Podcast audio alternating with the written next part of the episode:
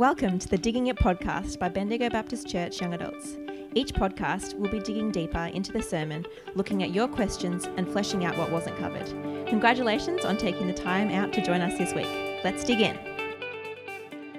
Yes, hello. We're at podcast number three, and uh, we've got uh, Donna Clarke with us today. Hello. Howdy, Donna. We've got Stuart Berryman, G'day. And we've got Mitch Nott. And t- this afternoon, we are thinking about the topic of love radically. Uh, we are in this rhythms of life, of maturity as believers. And um, what does it look like to love radically? What does that mean for us? And we're, we're going to dig around in that a little bit more. Mitch, you were speaking on, on Sunday evening about this, and um, just give us a little summary of uh, of what you want us to hear about that.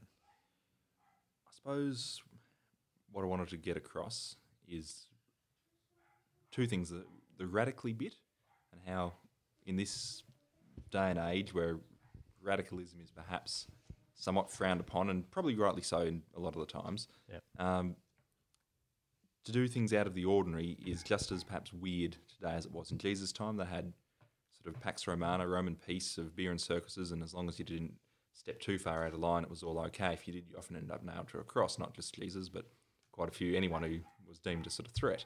Um, today it's perhaps a bit less likely, but you're more you're likely to be perhaps sort of a little looked at as a little odd, even ostracised maybe, Yeah. if you don't fit into the, sort of you t- turn up, do your job, um, mass entertainment, all the rest of it.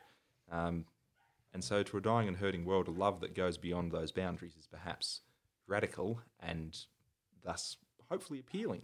And I think it is appealing. Um, also, wanted to really get the kicker of why do we do this because a lot of us know know that we're supposed to love God, love others, and but if we don't know why, we're just doing it out of obligation and religion, and we can often feel disheartened, and we sort of miss the point. I think. Um, Yeah, definitely.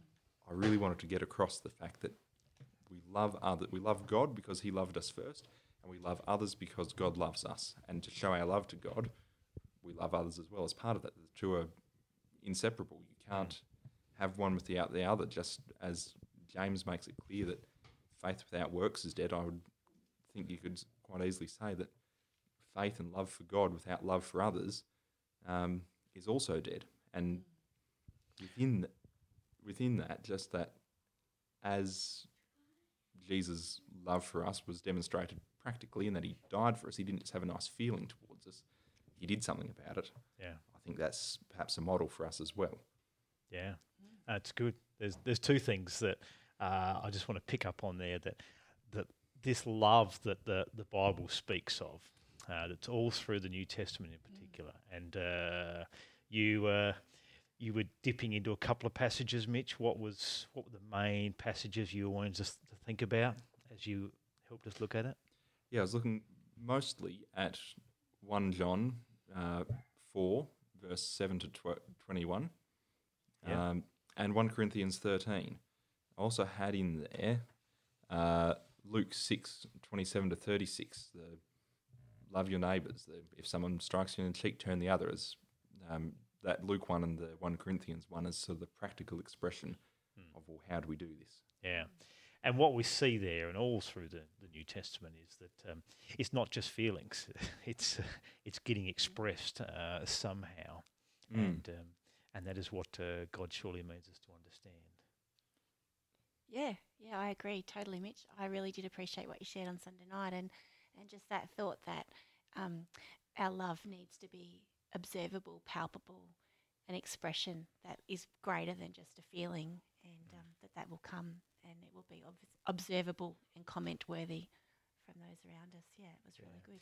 The other thing you just mentioned there, Mitch, was, you know, uh, we we sometimes just uh, find ourselves uh, easily tending towards just turning up, doing what we're used to doing, and um, there's no doubt that God means us to understand that, that for His people, for for Christians, um, we are so affected by what God has done in us and the way He has loved us that um, that we don't just go through the motions of getting together and um, and doing something on a regular basis, but um, in the midst of that, we we are seeking real community that, that loves each other in um, in real and authentic ways, and um, yeah, absolutely. is We're drawn to that. it. We desire it. We crave it. We're drawn to it. and yeah, and those around us are too. Yeah. Well, uh, another one of the passages that I briefly mentioned in there and would have liked to have spent more time on, but uh, was probably a little long as it was. Um, in John, the Gospel, thirteen thirty-five, he says, "By by this, all men will know that you are my disciples if you love one another." Hmm. And if you're looking for a bit of mid midweek reading, that whole sort of bit, I love it at the end of John. Um, they're at the Last Supper, and Judas has just gone out, and there's about three or four chapters of Jesus sort of giving his final parting speech to his disciples, and the call to love God and love others in there. I didn't count it, but there was a lot, hmm. heaps of times in there, and hmm. a very, it's perhaps if you're looking for something to stir you and motivate you, reading that and understanding God's love for you in that, Yeah. um, and then what He's calling, what He's calling you to do in there as well, um, is perhaps a good read. Revolutionary. Yeah. One of the, the questions that's come in on the Padlet, and um, uh, thank you for those who've engaged with the Padlet over the last few weeks. We want to encourage you to continue to do that. Uh, if you're in the young adults uh, Facebook group, that there it is, and it doesn't need to be just on um, on the weekend uh, or on Sunday evening as it goes up, but it, it's there to continue to ask questions of as uh, as we go into the week and leading up to the podcast. But the, one of the questions was, what's the difference in loving and radically loving someone? Isn't love by God's standard, standards already radical enough? And uh, I think Mitch has, uh, has addressed that pretty clearly. Uh, yes, it is. Aren't we looking too much into it and putting pressure on ourselves to do more than just what God has asked of us already? Uh, the question goes on. Uh, Donna, do you want to do you want to start there? What's the difference in loving and radically loving someone? Um, I don't think there is a difference. I think love by God's standard is radical. I think it is totally counter countercultural, just as Mitch was saying, it would have been countercultural for Jesus' time and it's countercultural now. And I don't think that we should shy away from the word radical, but I also think we need to embrace it to an extent that it's going to be. The love that Jesus requires of us is absolutely abnormal for a human nature to do without another prompting, without the expression of Christ in us living through us, then we're not prompted or going to desire to love to that degree or that extent because the cost is too great and too high, and, and we're not going to voluntarily lay our lives down for someone else because the self preservation aspect will kick in. We're not going to do it willingly and vol- voluntarily unless there's something else at work and at play. So, yeah, I agree. I, I love the word radical because I think it describes the love that we're called to, but in some cases, it should just be normal. If Yeah. you're a Christian and you love Christ, then his love in you and through you should be expressed in that way that it, it should be a normal, it could be a normal expression of life in Christ. Yeah, Um, yeah. There are some positive and, and negative ramifications for the, rest, Yeah. the word radical, isn't there, Stuart? Um, you were reflecting on those a little bit before. Do you want to dive into that a little bit? Um, yeah, I think, yeah, I mean, I think we all know that there's different political, you know, and or sort of ideological ideas that sort of attach to the type of language like radical, etc. But I don't think that we should cede that language to, you know, to yeah, to those sort of ideologies or anything like that. I think we we should retain it, and I think that, um, you know, I think in particular it's important that our love is always more than the sort of cultural norm, you know, whatever what the expectations of society are. Um, yeah, and I think I was thinking earlier about that question, and you know, in Jesus' Sermon on the Mount, the end of like Matthew five, when he's talking about love for one's enemies, and he's saying, well, even the corrupt tax collectors love their, you know, sons, etc. You know, Yeah. how much more, you know, should you then, or how much more does a father, and then how much by association should we then also? And so I think it is radical in relation to you know Mm. what is expected, what is normal, what is Yeah, you know Yeah. presumed. Yeah. There is a sense in which there's all sorts of relationships in which we will be expected to love a certain way. Um, parents will be expected to love their children in a way, and we expect a, a measure of love there, and, and so on. Um, and so when we love more extravagantly than those expectations, there's a sense in which it becomes radical, isn't there? Um, extravagant. Um, what, what was the word you used before, Donna? Scandalous, or outrageous or comment worthy. Yeah. If it's something that's going to um, hit the gossip columns Mm. then it's probably only just hitting the mark. Yeah. So there is no doubt that Jesus intends his call to us to be a, a radical Mm. call. It, Mm. it looks very different in that sense. Um, I- guess that leads us on to uh, another little question that we were throwing around a little bit before. Um, do you, um, what do you think we do when we give radical love to um, to somebody or in a situation, and it, it doesn't go well? how do we deal with that? Uh, how do we how do we deal with that with God? Yeah. It, it falls back to your expectations. Are you loving with strings attached? Whether that's, I get a great feeling out of loving you because I'm doing the right thing and I can pat myself on the back, there's a bit of kudos. Or am I loving purely with no agenda, no strings attached, no uh, other motive other than I get the opportunity to express my love for humanity and my love for God in whatever action that is. Yeah. And it's, um, it's a pure motive Yeah. rather than have I got some other expectation of you that now you owe me something or now you need to do what I perceive as the right thing or what am, what other things am I tying up in my loving action Yeah, other than just my loving action is a free gift to you. yeah, Yeah.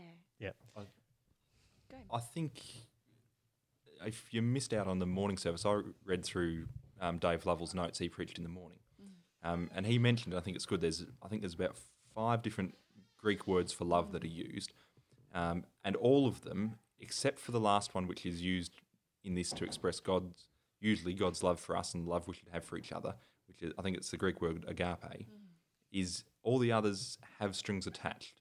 There's a brotherly love. There's a like a marriage love. There's all these things which are, I love you because you're my brother, or I love you because you're my spouse, or I love you because this. That last one that God has for us and that we have should have for others through God, is I love you. No, there's no strings attached. And as hard as it is to, at the time when you're trying to love someone and it's not going well, um, think of what Jesus did. He he came and loved his people, and it got him nailed to a cross. And somehow he managed to, as they, as he's dying in our place, he says, "Father, forgive them," yeah, um, which is that is absolutely radical, and that's I don't think we can ever quite get our heads around just how utterly monumental it is. Uh, that God, our Creator and our King and ruler of the universe, comes and dies in our place. yeah, Um, That's good. even knowing that some of us aren't going to love him back. yeah, yeah. That's uh, absolutely true. Um, do you think there's a greater obligation for us to love people outside of God's family versus people inside of God's family? And I'm probably looking at you here, Stuart. Um, uh, do you think there's any uh, differentiation that um, that needs to be there for us uh, as we as we love people, whether, whether they're inside of God's family or outside? Yeah. Yep. I think um, on the back foot a little bit with that one, but you know, I guess I'm still thinking about uh, yeah the end of Matthew five. You know where um, know Jesus said, "You've heard that the that the law says, you know, love your neighbor and hate your enemy." But I say, love your enemies as well. You know, and I think that um, well, I think that that in some sense is uh, you know calling to that, and I think you know Mitch Mitch used Mitch used the example in um, you know of the Samaritan man on the road, etc. And he was by no means somebody you know with a common faith or anything like that, and yet you know it appears to be that Jesus is saying he's our neighbour and that we're to we're to love him as well. And then I also think that you know just generally that um, you know I think the Bible has a priority for the poor. You know I think. Um, you know, that this is good news for the poor is um, is used in Scripture multiple times, and Yeah. Yeah. Mm. Yeah. Donna, you mentioned a passage earlier that um, will sometimes get um, meant, get quoted here. Uh, what was that one? So which one are we thinking? The Galatians Yeah. 6? Uh, yeah, so Galatians is uh, talking about the fact that we can love everybody, but especially the family of believers. Yep. So I think it's Galatians 6.10. Um, I think the distinction is that we love everyone because they're inherently lovable because they're created by Christ. Yep. But the family of believers, there's a special unity and a special bond because the love is reciprocated. Yep. And so I think back to the John 13 um, that Mitch was mentioning. So by this, all people will know that you're my disciples, the love you have one for another. And I think that that reciprocal love, that relationship that goes beyond the norm, that's a bonded connection, that um, yeah, that is outrageous love that is reciprocated. I think that defines us as a community of believers. Yeah. But we've always doing that with open arms and welcome to have new like other people join that that relationship. But it's turned outward and focused on the world, and we love the world. But again, with no expectation that there's a reciprocation. Yeah. Yeah. Yeah. So.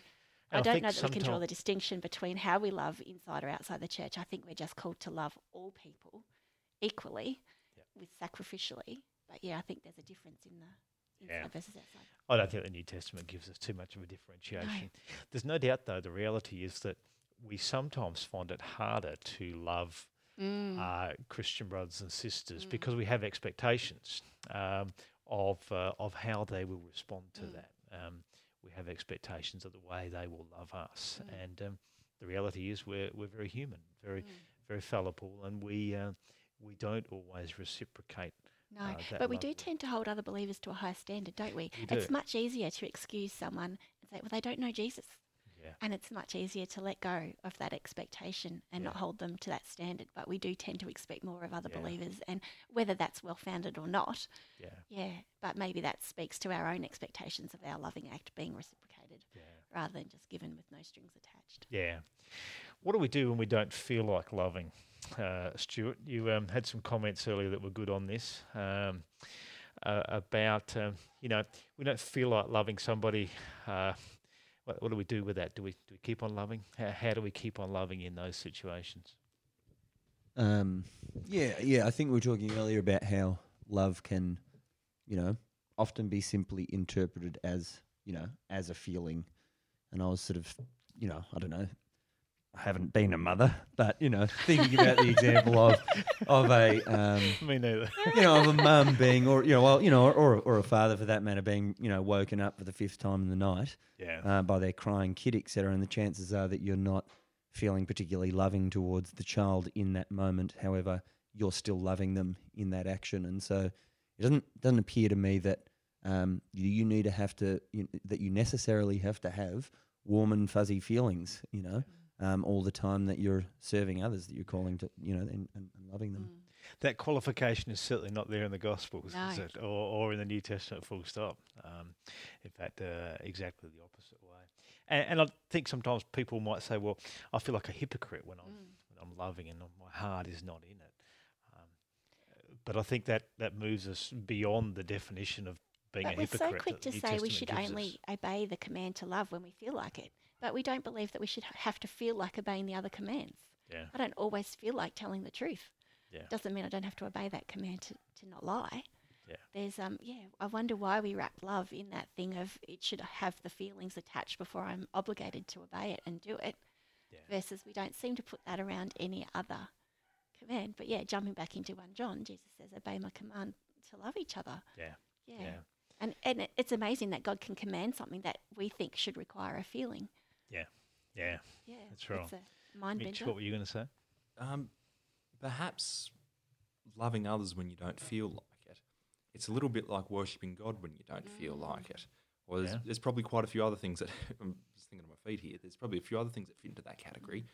Um, sometimes you just you you do it out of a sense of duty and obligation, which isn't necessarily all bad. Um, but I think you can confidently say that with God's help and by pressing into Him, that will be help you sort of break out of that. And you, the more Mm. time you spend doing it, the more time you spend worshiping God, you, the more time you feel like Mm. you will actually feel like doing. it. The more time you keep pushing yourself to love when you don't feel like it, God will start working on your heart and Yeah, start Mm. changing things, and you will want to love. yeah, Um, it's not going to be easy though, and that, one of the passages that put right in the start there is, is Matthew sixteen, um, twenty four and twenty five. It says to, yeah, was it, lo- um, save your life by losing it. Words to the Yeah. effect of. Um, Jesus doesn't give us any illusions that this is going to be an easy thing to do. It wasn't easy for him, and I don't think Mm. it's necessarily m- meant or going to be easy for us. Yeah, yeah. I think um, uh, sometimes I've thought of it as there there are times when our heart will lead our head. Um, our heart, what we want to do, will will lead us uh, in a good place where, where we know to Mm. go. But there are other times where, where our head, what we what we know it looks like to follow Jesus, Yeah. will lead us uh, where our heart is struggling to go. Absolutely. I think you hit the nail on the head, Mitch. I think sometimes the act, the feelings follow. Yeah. And um, it's very hard not to feel loving towards someone that you've been acting loving towards. Yeah. Yeah. Uh, a final question: uh, boundaries uh, sometimes come up, and there's um, there's a question here: um, ha- the the need to love those who've wronged us, but does it doesn't that this doesn't mean staying in an abusive relationship with someone who repeatedly hurts you? Is it possible to love and forgive someone who has repeatedly wronged you, but not want to have anything to do with them? Where should the balance of the two sit? Um, I'm sure you want to have something to say there, Donna. I want to jump in. yeah, I think there is the ability to forgive someone who's repeatedly wronged you. There is wisdom to move away from that relationship and not stay connected. We were talking about this before, Stu, about um, wanting to put limits around love because it lets us off the hook. I can do this and this and this, but I don't have to do anymore because you're not doing the right thing. Yeah. But my perspective was that sometimes the most loving thing to do is helping someone else create boundaries that they're unable to create for themselves. Yeah. So it's actually loving to remove yourself from a harmful situation because you're not helping the person if you stay there and enabling them to continue to hurt you hmm. because you're enabling their sin. Yeah. And sometimes it will look different. And we talked about that there's no A plus B equals C. There's no magic formula about what this looks like across the board. And a, appealing to wise counsel, getting good advice will always make sense. But um, you can still remove yourself and remain loving. And sometimes it is the most loving thing to do for yourself and the other person is to take yourself out of a harms, harmful situation. But um, yeah, I think it's that fine line between examining your heart and working out whether you're staying for unhealthy reasons or whether you're staying for the right reasons, whether you're leaving for unhealthy reasons or whether you're leaving for the right reasons. And I don't think that that's always a very clearly defined line. But yeah, we were chatting earlier about how we want to put the line in the sand. We want to have a boundary that we Yeah. can declare this is it and I don't have to do anymore versus I have to continually forgive. Yeah. Yeah, it's a really messy one. Yeah. There is no easy easy option. Jump in, Stu. Yeah, I, I was just thinking, you know, Al Anon is like a support community for, um, you know, family members and, and friends, etc., of alcoholics. And you know, oftentimes they'll get people, you know, coming in there that are that are living in some pretty rough situations, and you know, oftentimes their um, advice, you know, amongst other things, and I'm not speaking on their behalf or anything, but will be, you know, for you to remove yourself out of that situation, etc. And you know, it can be you know, the sort of reflections are it can be really tough, right? Because you love this individual that you see suffering, you know, alcoholism, etc. But they're also perpetuating, you know, really harmful evils upon you and this, that, the other. And in insofar as you stick around, insofar as you are supporting them, you're also uh, taking away from the natural repercussions of their actions, you know. And so, um, you know, I think it's a like it's a tough situation to be in, um, but you know, I don't think that walking away and distancing yourself from somebody is necessarily an act of unloving. Yeah. Yeah, yeah, that's good. We uh, uh, and our time is nearly done. Stuart, you uh, shared a little bit for yourself of what the the extraordinary love of uh, other people meant for you uh, earlier in, life. Do you want to just recount that for us? 'Cause I think it's good for us to understand um, what it does for a community of people, what it does for individuals as we as we love each other radically. Um, yeah, I, was, I, I guess I was reflecting on sort of you know childhood, growing up, etc. And you know, I'd grown up in a in a Christian family, in a Christian home, and parents that that loved me, etc. Um, you know, and and a well, like kind of exceptional church. But you know, I had I definitely grown up with a with a sort of a notion of, um, you know, it wasn't there wasn't anything anything necessarily wrong, but there was something I definitely haven't realised in terms of and grace grace and love and about God's character necessarily, but you know, I don't know, it, it hadn't necessarily been modelled to me, and I guess the long and short of that is I was a pretty lost young kid, you know, Yeah. um, and it wasn't until uh, I was probably twenty or so or nineteen or something, and I and I was doing a year in the sun at Tabor College in Melbourne, um, and in and through that time, um, a really rough period in my life, a whole bunch of people showed showed love and care and concern and grace for me, regardless of my actions, regardless of a whole bunch of destructive patterns of behavior that I was participating in and all the rest of it. And in that way, as corny as it sounds, you know, I felt as though I was loved back to life in that, you know, to receive, you know, love from those people. And it, you know, it took me a while to sort things out, but, um, you know, i- at, at the time that, well, that changed my life. So, Yeah. Yeah, that's good. So God means for Him to show up brightly in us as we love radically, and He means for uh, His people, the the community, the church, to uh, to shine brightly to the world around us as we love each other radically.